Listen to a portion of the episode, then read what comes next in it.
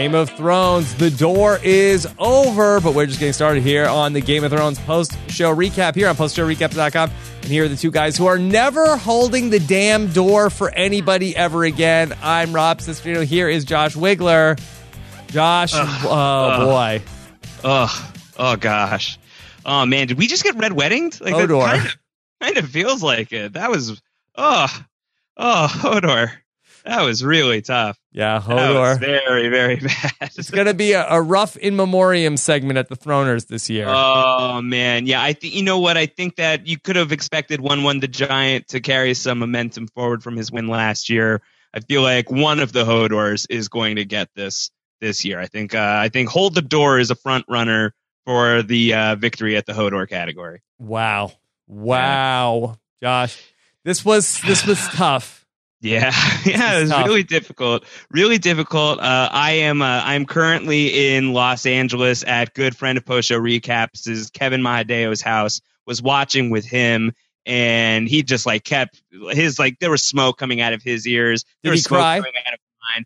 Um, I came close. I came close. It was it was really really difficult to sit through. Uh, that's a that's a character. That's like that's like if you did that to Hurley on Lost. You know, like that's like if you were to like take this really, really beloved, gentle-hearted character who's really never done anything wrong ever and just ripped him to shreds uh, via zombies. That's just not cool. It really sucks. It's very devastating. Okay, well, we are here live to talk about it all. We're going to take your questions, your reactions to this very big episode here on Game of Thrones. We're taking your tweets, hashtag PS recaps, also the questions on our YouTube channel at postshowrecaps.com slash YouTube. A lot to get through, a lot of new information coming to light about Bran, the Night's King, the three-eyed raven of it all. So a lot of stuff to do here tonight, Josh, on Yeah. the two-time podcast award Yeah. nominated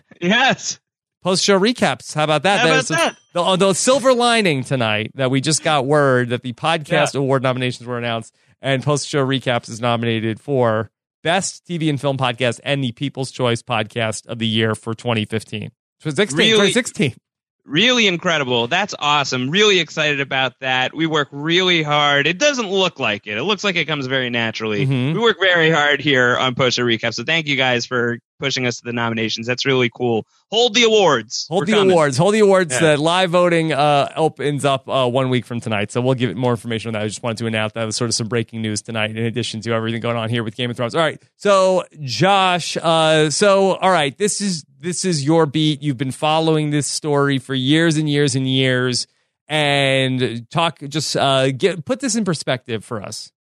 I think, you know, this is, listen, we've seen a lot of characters die on Game of Thrones, and we've seen heavy hitters die on Game of Thrones. Ned Stark dies at the end of the first season.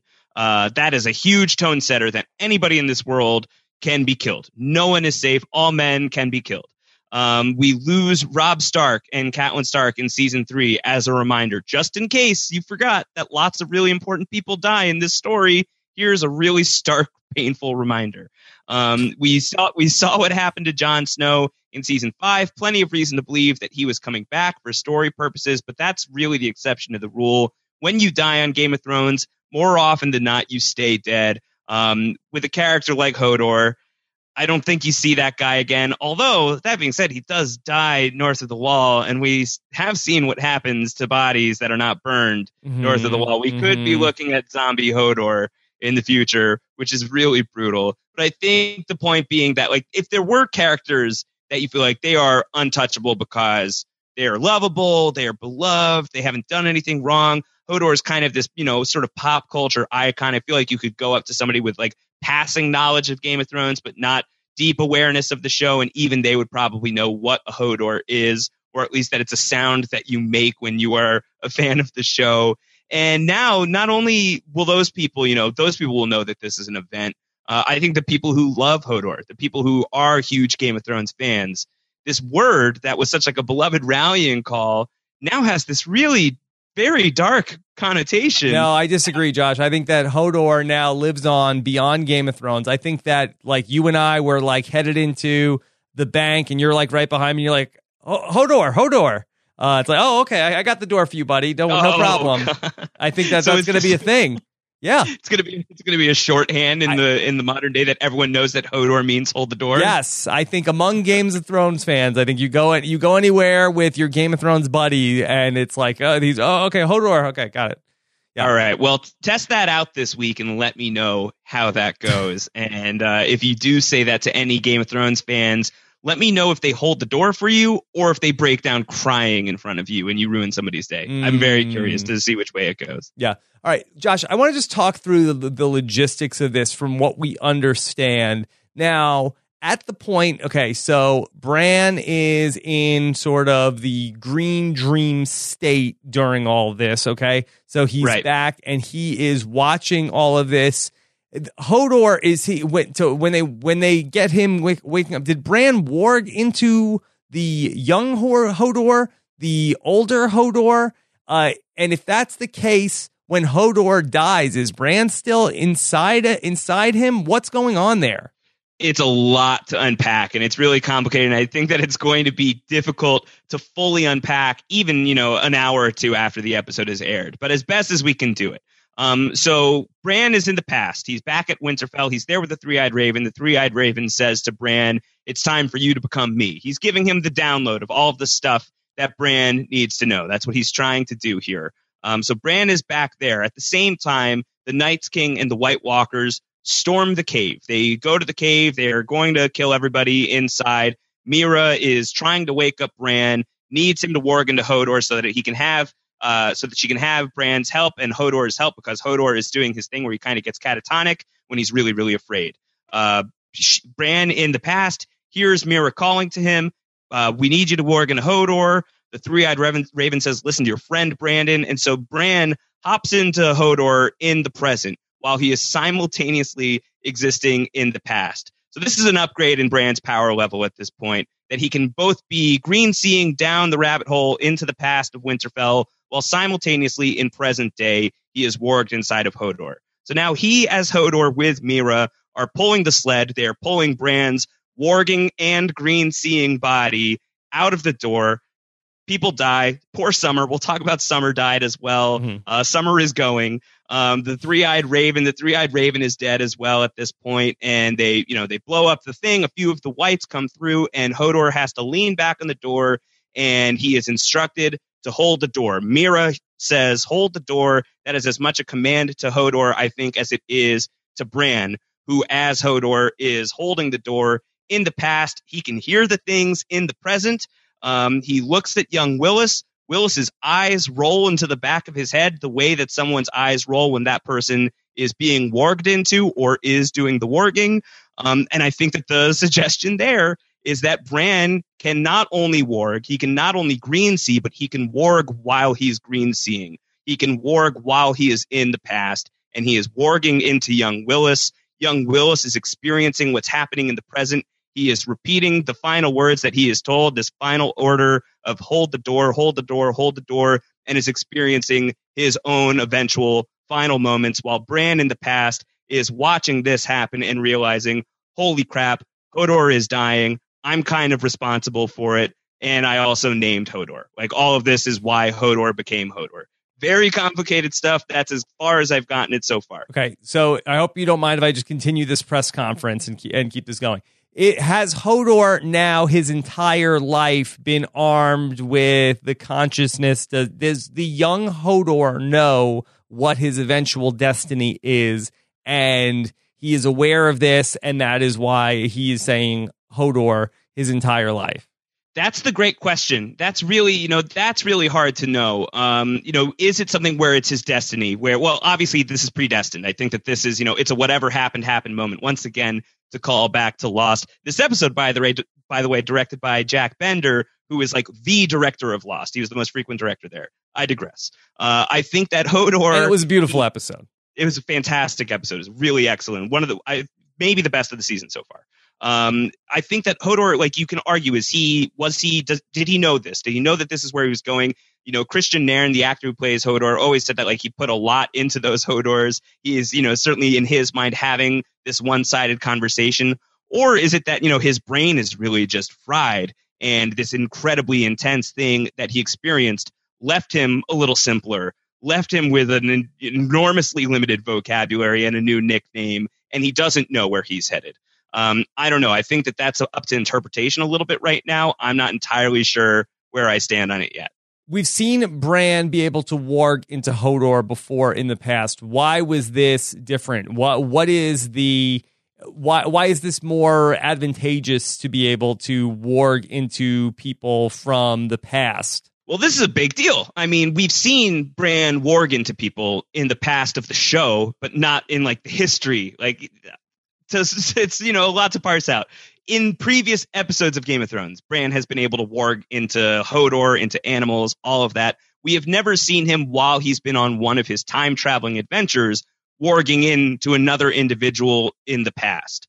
That could potentially be huge. Now we know with certainty that Bran's actions um, you know, moving forward in the present of the show and the future as his future is developing on the show, that if he is tripping back in time and he goes to Winterfell and he wargs into Hodor and causes this insane brain meltdown for Hodor to turn that man into Hodor, then the possibilities are out there that Bran has also been the architect of some other things that have happened in Game of Thrones. The builder, history. would you say?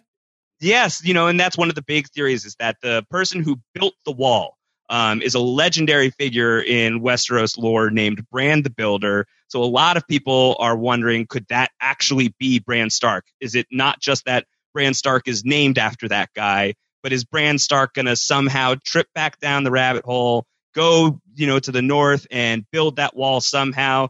Seems like a difficult task. Who knows how that would happen? Um, but that's not an impossibility. Like if he could go back in time and warg into the Night's King or another White Walker, and we saw like the Night's King, uh, you know, do like his crazy frost earthquake type of thing. Could he warg into someone that powerful mm. and use their magic to create the wall? Not an impossibility. Um, so you know, a lot of very Valyrian foil hat theories. You know, they're really going to start emerging if they weren't already there. But they have solider ground than they've ever had with the fact that we know for sure that Bran has done some things in the past had always done those things, and they affected things so much that we had a very beloved character thanks to Bran Stark's actions. The three eyed raven, Josh. Uh, I have so many questions about what he was doing tonight. It seems like that he is the one taking Bran on all of these green seeing visions. Yet here we are where it seems to me, okay, the three eyed raven is showing him, okay, this big White Walker army, showing right. him the Night's King, and then the Night's King grabs Bran, and it's like, oh, well, he touched you. Now he can come here. This was bad. So why is the three eyed is the three eyed raven involved in that? Does the uh, Night's King have the ability to hijack Bran's green seeing? Is he right, like Freddy so, Krueger? Yeah, he kind of looks like him, right? He's like the blue Freddy Kruegs. Yeah, Bran in that moment he, I believe, is going rogue. Uh, that's some rogue warging he's doing right there. Uh, you know, Brandon's sort of sneaking around in that scene right before he goes, before he goes back and looks at the undead army and looks at the Night's King and everything. So that's an unsupervised trip. Uh, that's a trip that he really shouldn't have gone on without a grown up present. Um, so I think that's why the Raven's like, no, he touched you. You know, granted, maybe the Raven should have told him that that was a possibility, and that really would have prevented Bran from uh, risking that. But I think that uh, this was obviously not the preferred outcome for the three eyed raven. And Bran, who's young, he's exploring, he's just figuring out these sweet new powers that he has. He takes advantage of them and he takes them a little too far, and this is what we get.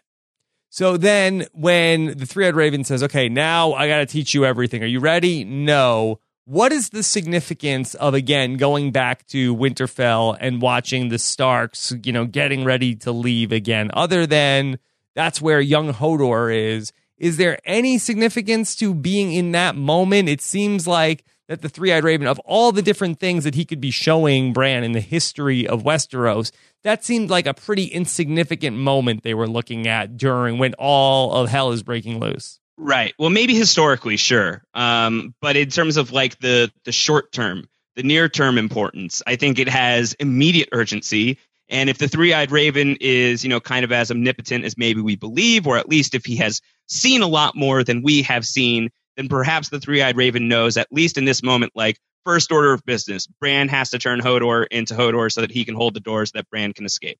Um, so I think that that could be part of it. I also think it's not, you know, necessarily off the table that, you know, we're going to keep seeing Bran when Bran is being pulled out by Meera. Uh, you know, he's still in the past. He's still there. Is part of Bran still going to be tripping through these visions, even though the three eyed raven is gone? He was basically saying, now I need to make sure that you're me. He's like giving him the download. Is that going to continue in the weeks ahead? Is that possible? Sure, certainly is. I mean, we expected, I think, to go back to the Tower of Joy in, before Right. we were going back to that scene back at Winterfell with the young Stark family. Now, I believe that Bran and Meera are armed in some very heavy plot armor. But yeah, I think so too. Josh, doesn't it seem like that they have uh, zero chance of getting away from this Night's King and White Walker army that really just completely sacked all- Children of the Forest, everything that's standing in their way, just obliterated. We have a young woman, what, 14, 15 years old, pulling a sled with a Yeah. six foot tall man on it. Are they, how far are they getting out in front of the White Walkers? Yeah, this is difficult there, and, and, you know it's very cold. They made it before, but they had you know two other people plus a dire wolf with them the last time they made this trip, and they were still struggling. They still had a really difficult time. Uh, so this is really bad. Maybe it's downhill on the way down to the wall. That's right. That's right. So they're just literally just going to sled right through the wall. It's going to Mhm. take them five minutes. Um, no, I think uh, I think that you know there's not the impossibility that the Night's King doesn't want to kill Bran. You know, maybe he wants to use Bran. Maybe he has his own purpose for Bran. So maybe what could happen, this wouldn't benefit Meera, you wouldn't think, but maybe the White Walkers catch up to Bran, and rather than killing him, maybe now Bran is kind of eyes and ears in their storyline, and we start to learn more about them. We certainly started to learn more about them this week in the sense that the White Walkers weren't always White Walkers; they were human beings at one point in Mhm. time. So maybe Bran is going to have some eyes on that. far be it from me to nitpick the great Night's King, but in terms of, you get the sense that he was trying to find the three eyed raven after all this time. Kind of a big tell. Uh, the one tree that exists uh, north of the wall that happened to be where the three eyed raven lived. You would think that the Night's King would have checked that spot before. Yeah, maybe, um, or maybe you know for whatever reason, Kind of an could- know. obvious hideout. Seems like a landmark. It does seem like a landmark, especially the tree with like the back door. Like you, Mm, yeah, you would think you would find that. yeah. You think that that would be on the radar at some point. Uh, but is that the only tree? I don't believe that that's true. I mean, I there's mean, we've actually seen sort of like the big wide shot of like it's like the Yeah. only thing around there. Well, there is also, you know, it's a very vast expanse of land, uh, for one. It is also, you know, there is a location north of the wall on those maps of Westeros uh, that are released with the books called the Forbidden Forest. You know, there's foliage around. Mhm. It's a big place. You know, if they're if they're missing one tree in a snowfield, I'm not going to get too mad about it. Right, let's not get too hung up on that. you know, Eh, uh, no, Will in the chat says the children of the forest were protecting it, but why couldn't they protect it today? Because he touched Bran in the dream. That's why. I think that's a big part of it. Okay. All right. I, again, I, I can't uh, wrap my head around that tonight. Uh, too much going on.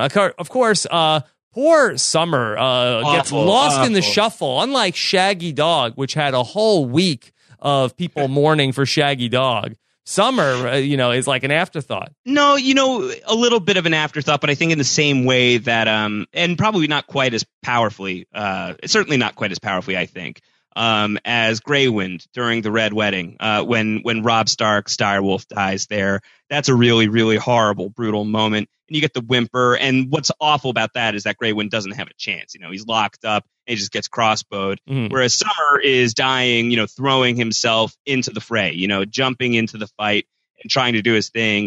It really lasts for like half a second before he is just torn to bits. Completely just like exploded.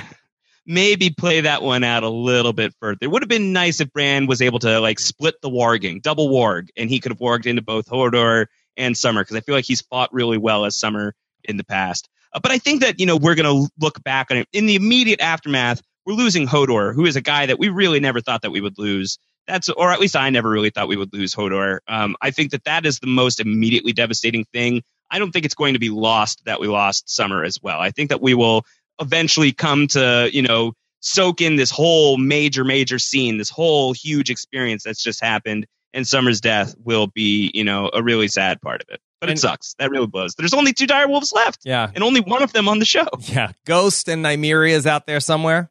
Yeah, that's right. So maybe Nymeria will re-enter the picture at some point. Uh, at least Ghost is still alive, but you gotta imagine not for not for that much longer. That'll You be a huge dire- pop. All these dire wolves are done. Yeah, I think it's uh, rough stuff for the direwolves. Okay.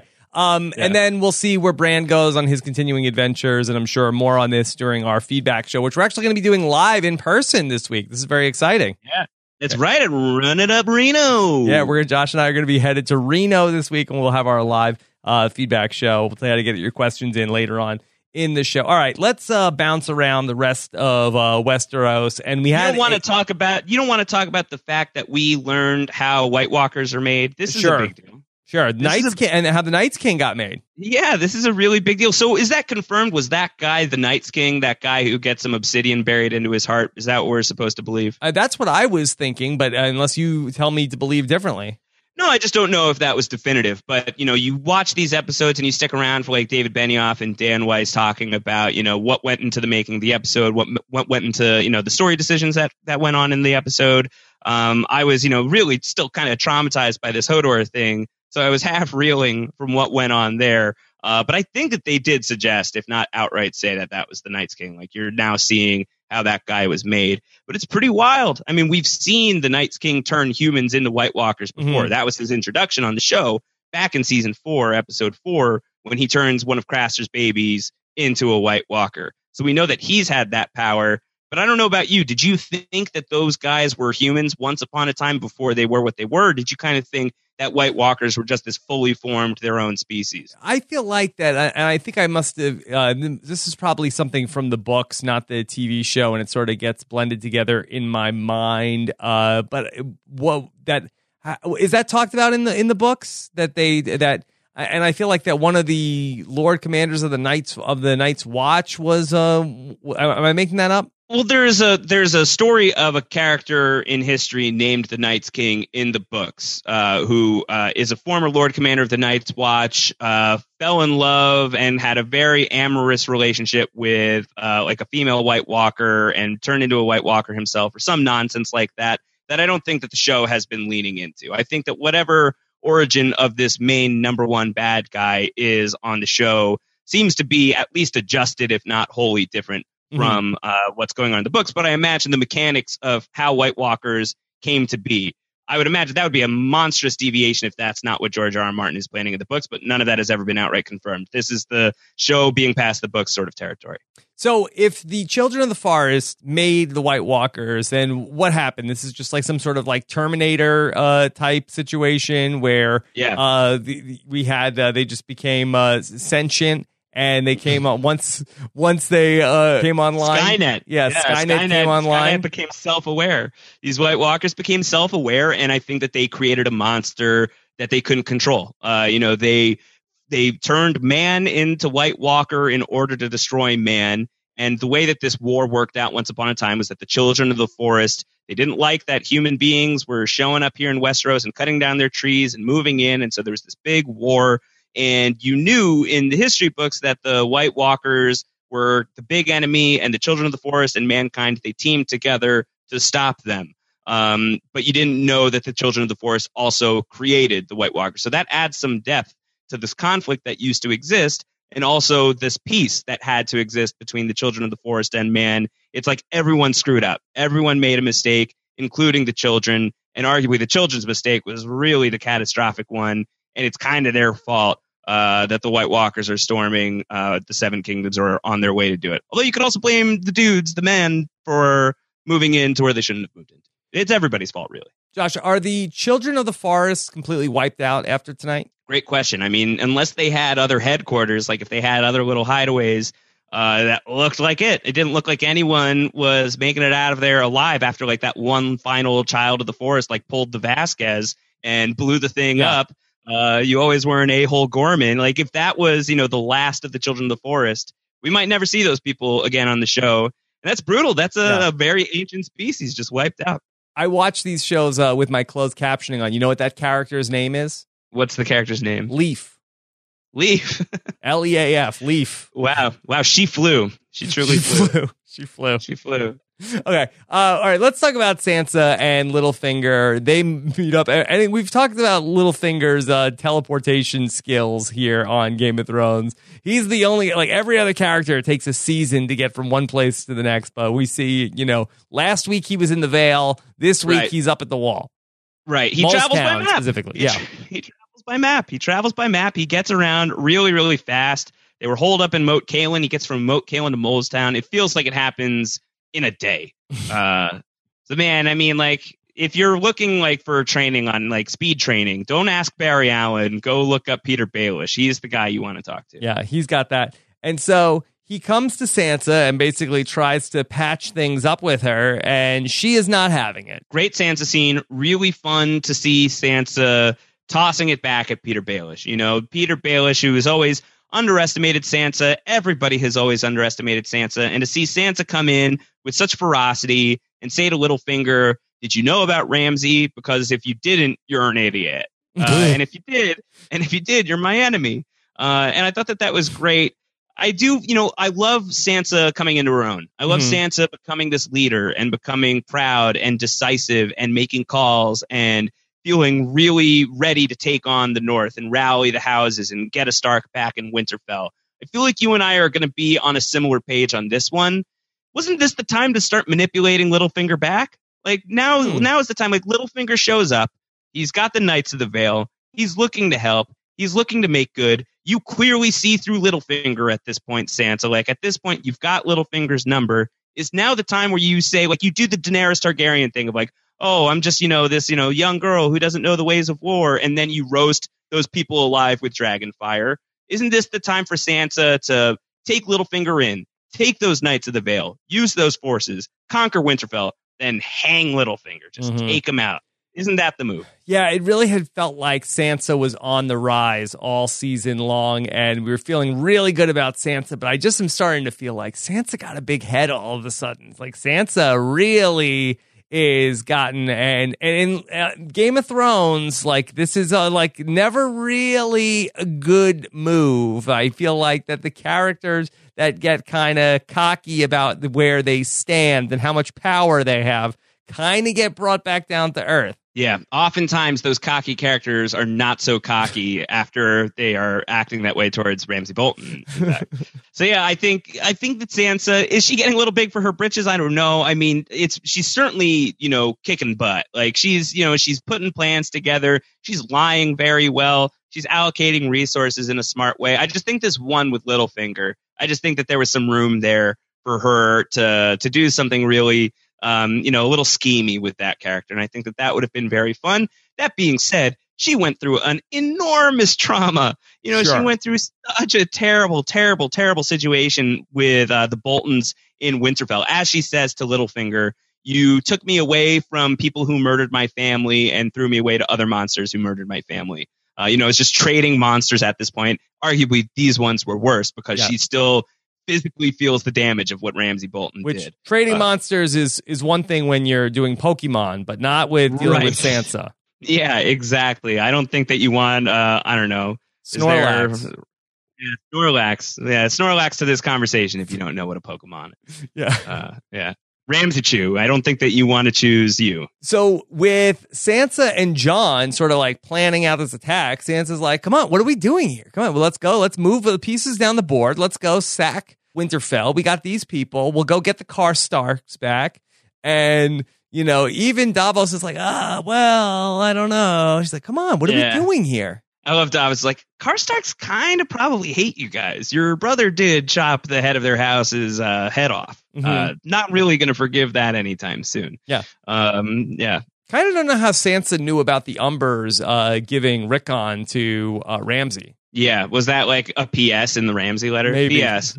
In case you're trying to amass forces and you're looking at House Umber, don't. They're with me. They're the dudes who gave me Rickon. Come and see. And so they're trying to figure out uh, what they're going to do. In addition, that Sansa is has time for arts and crafts. Also, I was really impressed with Sansa. She came up with sort of like uh, a new Stark line of clothing for her and Jon to be wearing, including like she really has mastered what would you call that leather working, where she's able to sort of uh, get that Stark insignia on Yeah. like uh, some sort of uh, leather garment for Jon. you know, she a girl needs hobbies. Everybody needs a hobby, and especially one who's been through such like awful circumstances as Sansa Stark. Like I, you really throw yourself into like the other thing. And like I think for her, you know, for some people that's books, some people it's cooking. For her, it's knitting. It's like leather work. She's really into fashion, so good for her. Is That's it like great. the Sons of Anarchy where they just have a bunch of like Stark insignia where they can just sort of like you know sew it onto different things? Yeah, yeah. Give me your a patch. You're out of the Starks. Yeah, yeah. The Starks of Anarchy. I like it. Yeah. Uh, and then, uh, so Sansa, she gets this piece of information. Hey, Blackfish is uh, is up and running down uh, with the with the Tullys, and Yeah. uh, yeah, so in the Riverlands.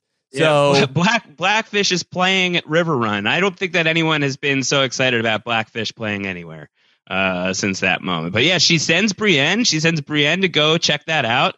And Brienne doesn't want to leave because she does not trust Davos or Melisandre. Mhm. She's really thumbs down on those guys. my favorite part of that was when she was talking about Jon, and she's like, but she's like, Jon's here. She's like, yeah, I guess he's nice. I mean, he's kind of brooding. Uh, yeah, yeah.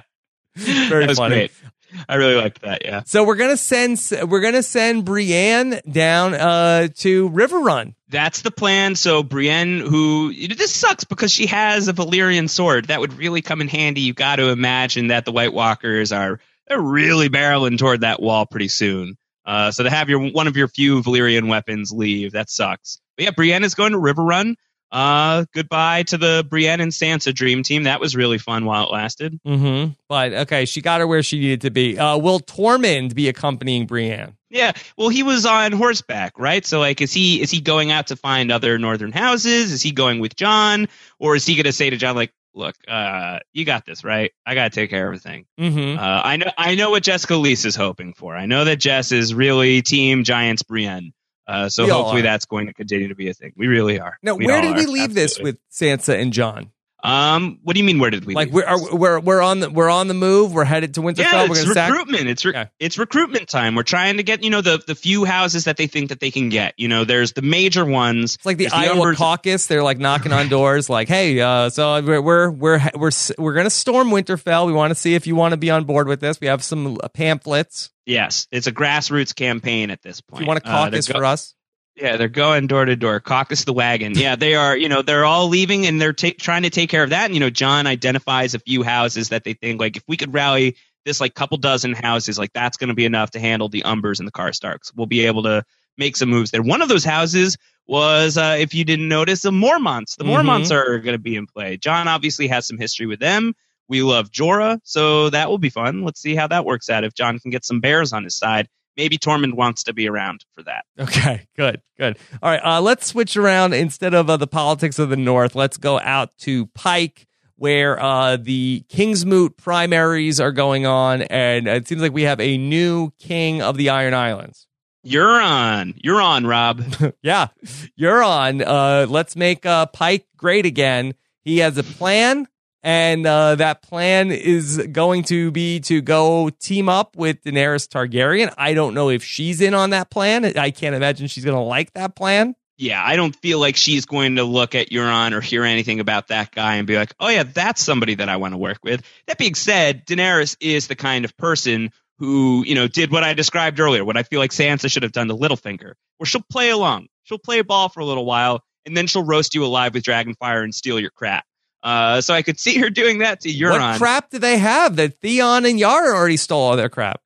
Well, that's the thing. And I feel like, you know, this is great news if you're a Theon Greyjoy fan. Like, if you're a Yara Greyjoy fan, I feel like those two characters could very much align with Daenerys Targaryen. And you could see, like, Yara and Dany potentially being simpatico. Like, two people who are really strong minded, uh, have no respect for the leadership of Westeros, would totally be on board. I think that that could be a combined powerhouse.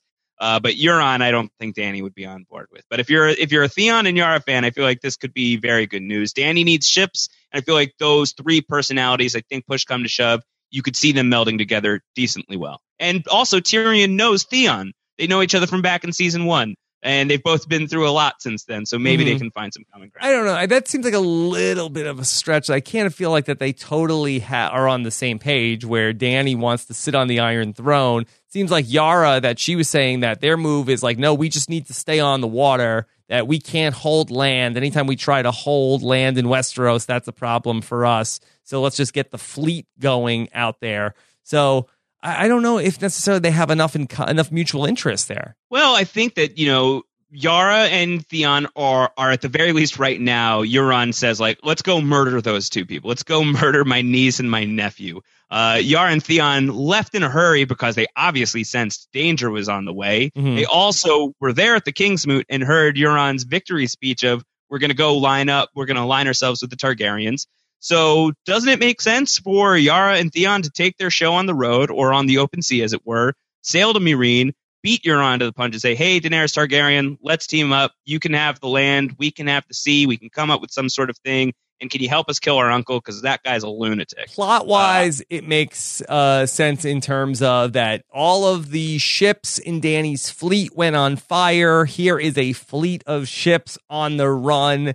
I just feel like that uh, I'm still not seeing necessarily why Yara and Theon are teaming up with with Dany, but I guess we'll get more on that as it develops. We can chew on that in the feedback show. Let's move on to other stuff. Okay. Uh, let's go to uh, Da- let's talk about Dany and what she's up to. Uh, we saw her with Jorah, and another moving scene tonight uh, with Jorah and uh, and Dany, and uh, she's like, "I don't know what to do with you. I can't get rid of you. I can't keep Yeah. you." He's like, "I Yeah. have to leave. I have to leave. Look at look at this. Look at how bad this is getting." Yeah, this is really nasty. You don't want to touch this. Uh, but Dany saying, you know, like, uh, don't turn your back on me. I order you to go find the cure. And her just crying and this like major outpouring of emotion of Jorah, you know, I love confessing you. his love. I love you.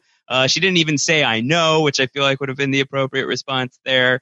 Uh, but it was just, it was a beautiful scene. Really, really wonderful. You know, it was, you were on the verge of tears with the Jon and Sansa reunion last week. And again with this, for me at least, I really was like, oh, I love these people. Please get your act together and make out already. Maybe cure up the cootie spot first, but then make out. Yeah, I Uh, command you to get better Yeah, I command you to make out with me. Please, let's get these two people making in out. front of Daario. Come on, is it? yeah, in front of Daario. Daario could be like, all right, I'll take this sweet butt elsewhere.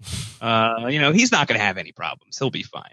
You know, he'll, He'll be, be okay. fine. Uh, He'll be fine. the other part of that story is that we see now uh, Tyrion and Varys talking about okay, so you know we knocked Tyrion's plan last week, but it's been sort of like you know there's been no sl- no uh, slaves killed, uh, only a couple of masters got killed. Seems like an easy truce, except that Dany's PR team is not getting the credit for doing this thing. It's all it's one thing that it's happening, but it's another that nobody's talking about it on uh social Marindia or anything like that.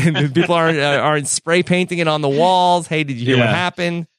Yeah, yeah. No, he really wants to start like you know that's his thing. He's all about spin and publicity and everything, and so is Varys. And Varys is used to having a network that really responds to him, uh, and he does not have the birds chirping for him here in Meereen. So they wanted to do something about that, and they want to get the endorsement of R'hllor. They want the Red Temple of Volantis to chime in on their behalf because they're a big deal. We've seen them, you know, we started seeing them in uh, season five when they were in Volantis. That was fun this season we'd already been seeing a little bit of that being seeded out. So they talk to like the head honcho of the red temple. Her name is kinvara. Her full title this is according to game of thrones wikia which is already updated.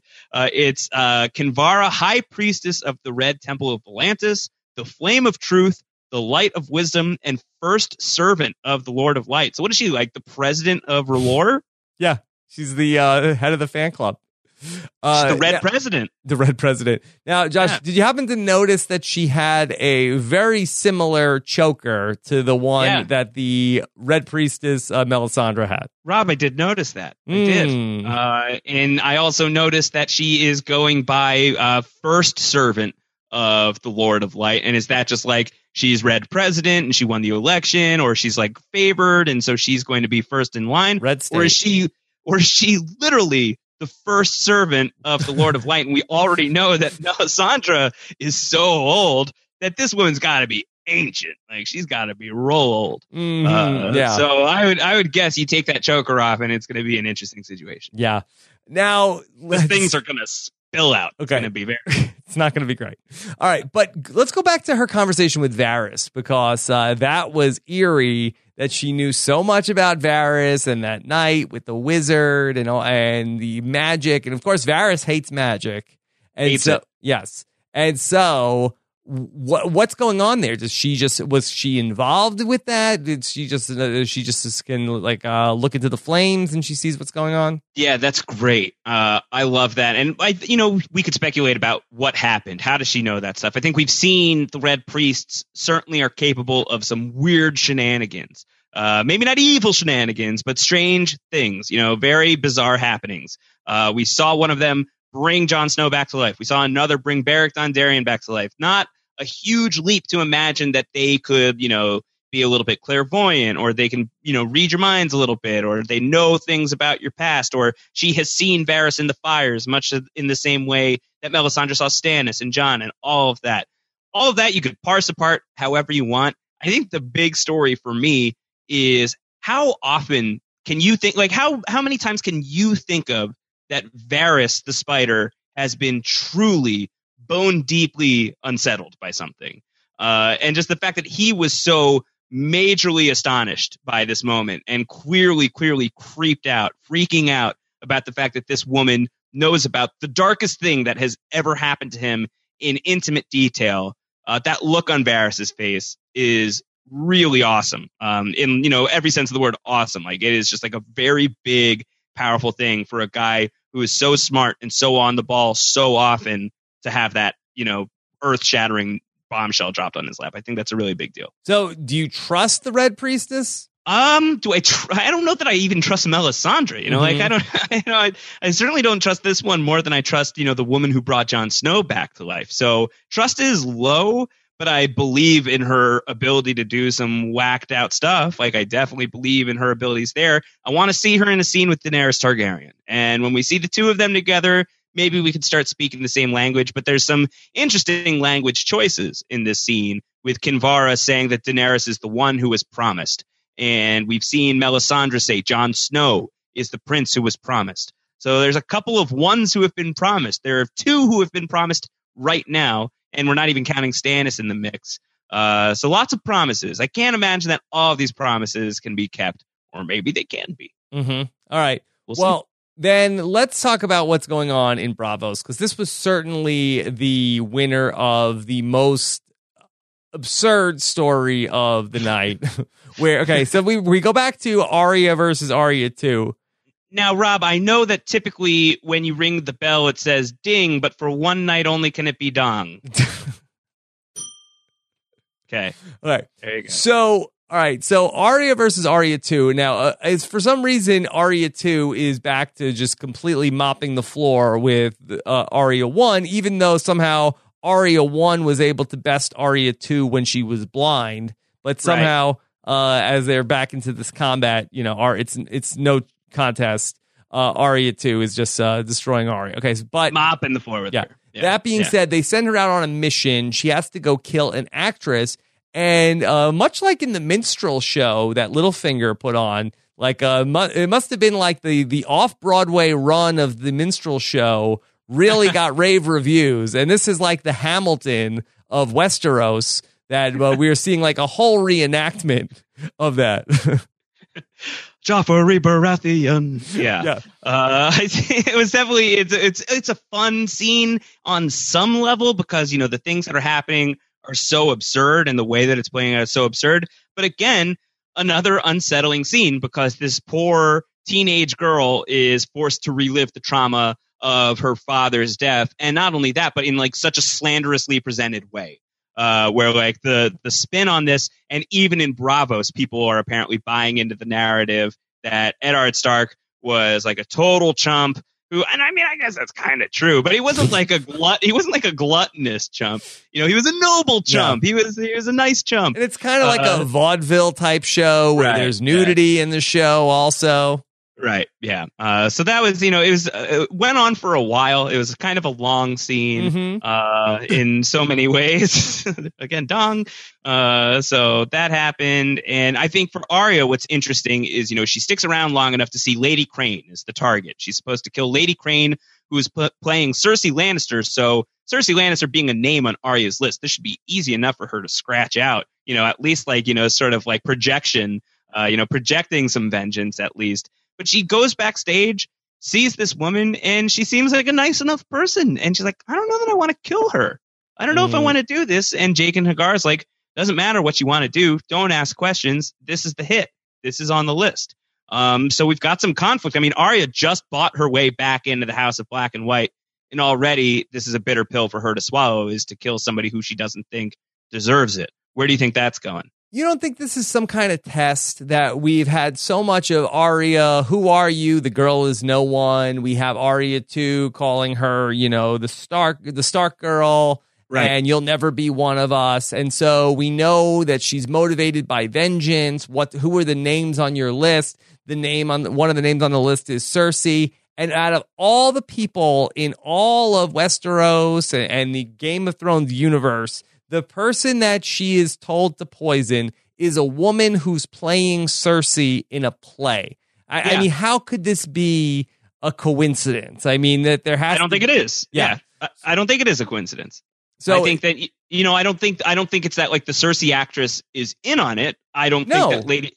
Yeah, I don't think that Lady Crane is, you know, like, all right, yeah, sure, I'm in. Uh, just pay my, you know, pay my kids whatever you were going to pay me. I'm happy to die for the cause. I think that it's on Jaqen H'ghar's part. This is graduation day. No one, if if that is your real name, Arya Stark, you know, go and kill this person and live through this situation, and then we will know that you're actually part of the squad. But it seems to me you're saying that the test is can you kill this person? I almost feel like that the test is the opposite. It's like that you would think that Arya, if she was no one, uh, might not be so interested in like, what, wait, wait, why am I killing this person? As opposed to if she was Arya, hey, you're playing Cersei in a play, you deserve to die. Cersei is horrible. I hate Cersei. Let me kill somebody who is acting as Cersei, and it's sort of like a proxy for killing Cersei in person. Right. I I- yeah, absolutely. But I think that the humanity of Arya Stark, you know, Arya Stark as a person who is seeing somebody who is good and innocent, or at least innocent-ish, uh, is not, you know, somebody that she deems worthy of murder. I think, you know, the test is, you know, death comes for us all, and like we've seen people, we've seen the faceless men, uh, we've seen people go to the House of Black and White for the, you know, the gift of mercy, who did not seem like bad people. They came for help and they just get poisoned and that's it and they seem like totally innocuous human beings and i think the test here is to see if Arya is able of going that far and it should be a fairly easy thing because this decent person is dressed up as somebody that Arya is supposed to hate. And i think that she is you know if she doesn't go through with that i feel like that's failing the test. I think that they want her to go through on this. I don't th- think this is a hold your punches back moment because i don't think that the faceless men are supposed to hold their punches back when it comes to a contract. Which was the tougher moment for you to get through? Uh, when Joffrey was poisoned at the purple wedding, or uh, fake Joffrey discovers genital warts? I thought that uh, they were both fantastic scenes.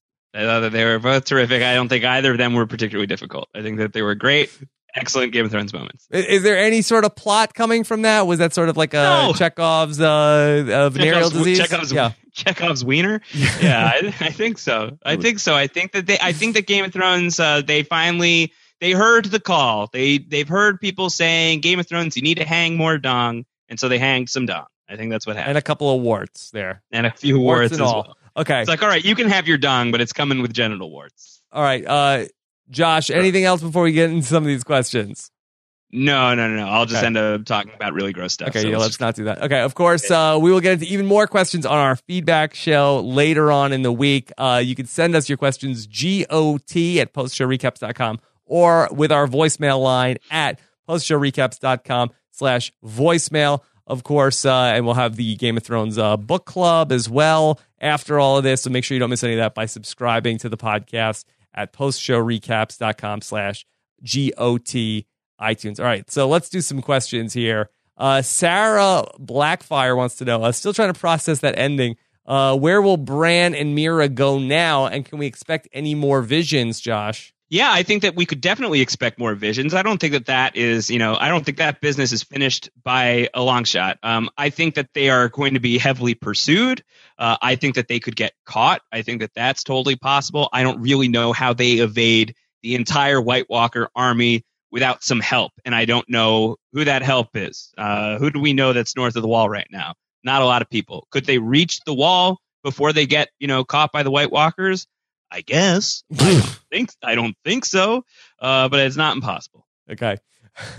so then uh, this is a question from uh, No Lies. So the cave where Bran had the magic force uh, shielding the front entrance uh, had a wooden door shielding the back. Is that what's go? That was there was a secret back door there. Yeah. Again, this was a very Lost-like episode, and the Three-Eyed Ravens hideaway was basically the Swan Station from Lost, where they spent an entire season trying to blow open the hatch and little did the Night's King know that all he had to do was like walk like 20 more paces and just like knock on the back door. And he would have been able to get in and just like kill everybody.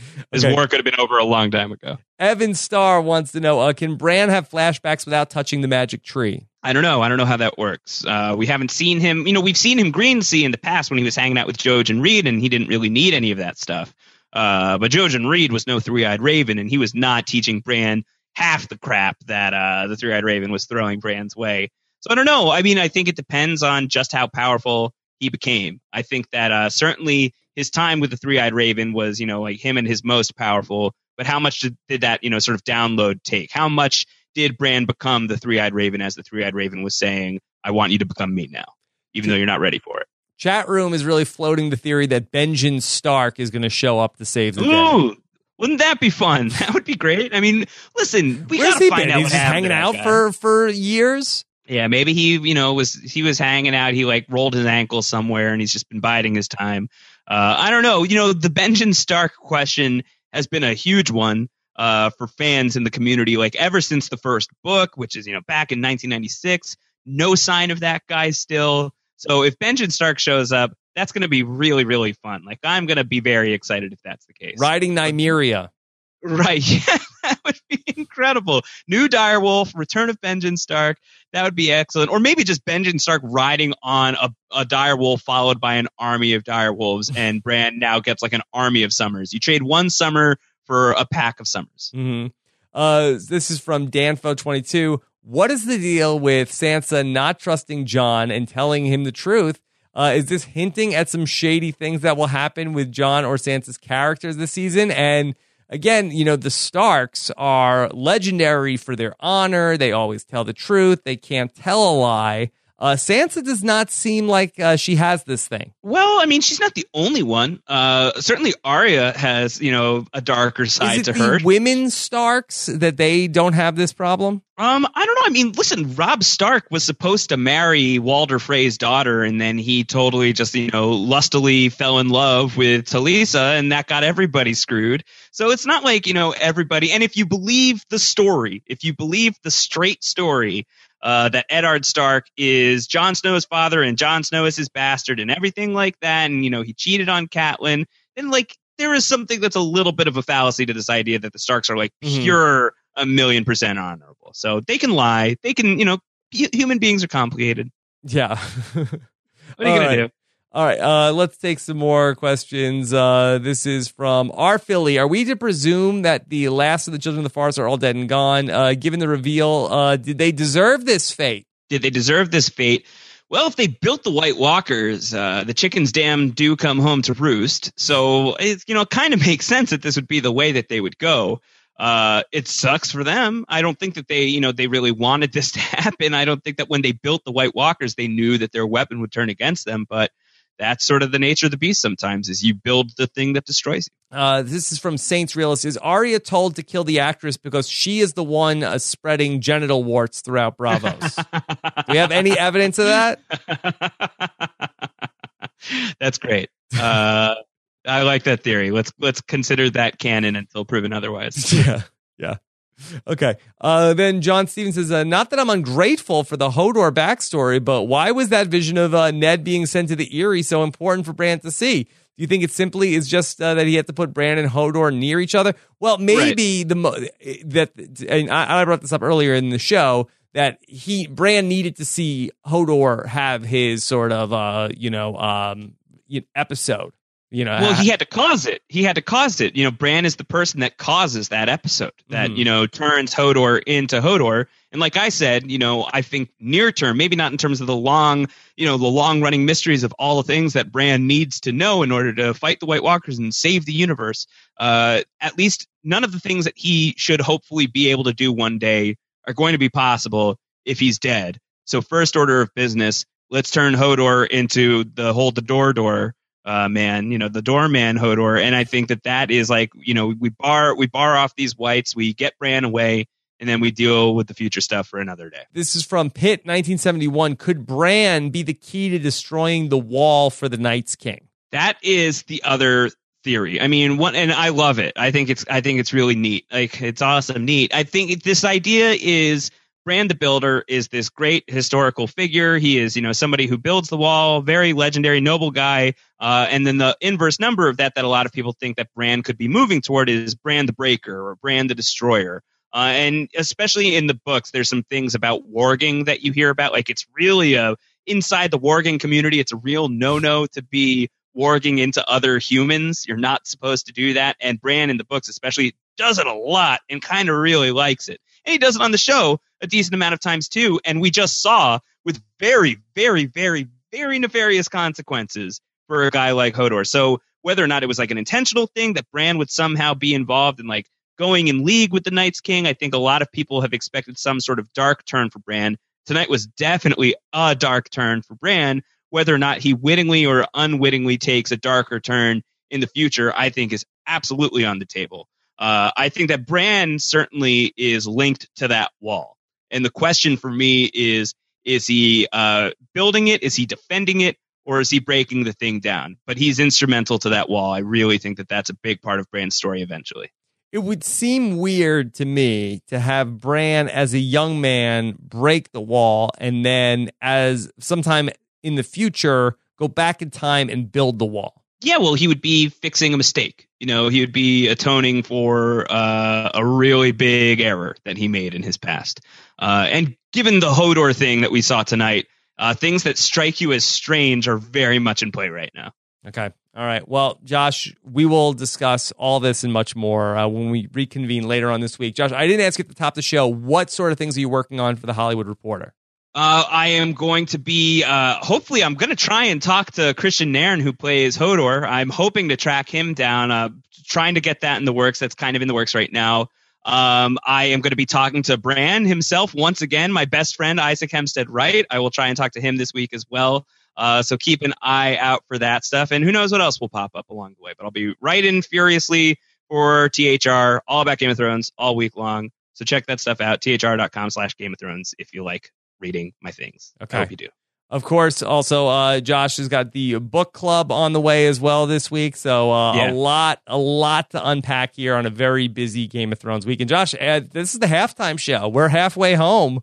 Uh, halfway home. Hold the door. Yeah. We're halfway there. The yeah, no, this season is really flying by, and you know, uh, it's it was definitely a huge question. Like coming into it, what's it going to feel like to experience this story on the show for the first time instead of the books? For a lot of the people who come into it book first, it's been real fun in my opinion. I'm loving this season. I thought this episode was insane um, and heartbreaking, but also, you know, there's there were moments like the Jorah thing was so beautiful. But last week we were talking about, you know, the happiest episode of Game of Thrones, maybe.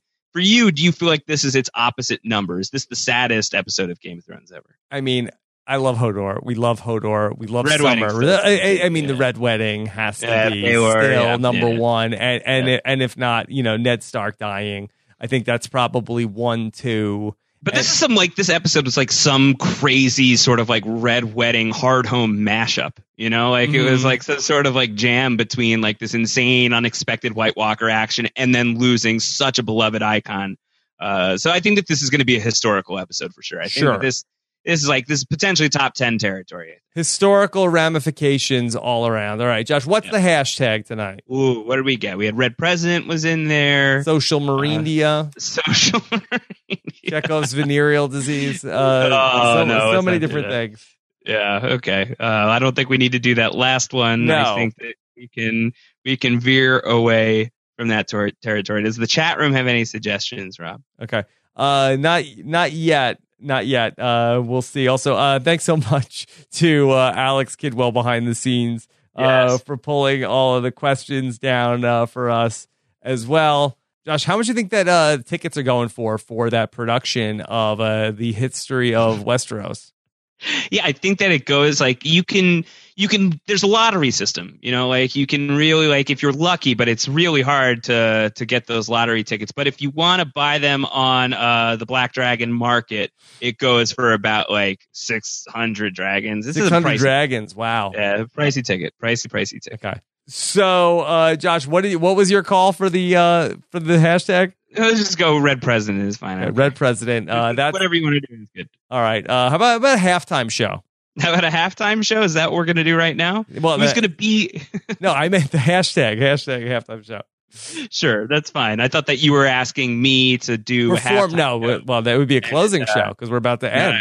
Yeah. yeah, yeah, yeah. No music for me for the next little All while. right, so you maybe- already got a little earlier. Make sure you subscribe to the podcast so you don't miss any more of our Game of Thrones coverage. Postshowrecaps.com slash GOT iTunes or in the main post show recaps feed. Working on a lot of stuff. Uh, Josh Wigler and Antonio Mazzaro are recapping Mr. Robot season one. I am Mr. cer- Robot. Yes, I am brushing up on my Mr. Robot as well. Uh, check out that podcast feed. And uh, myself and Alex Kidwell will be back tomorrow with the Fear the Walking Dead mid-season finale.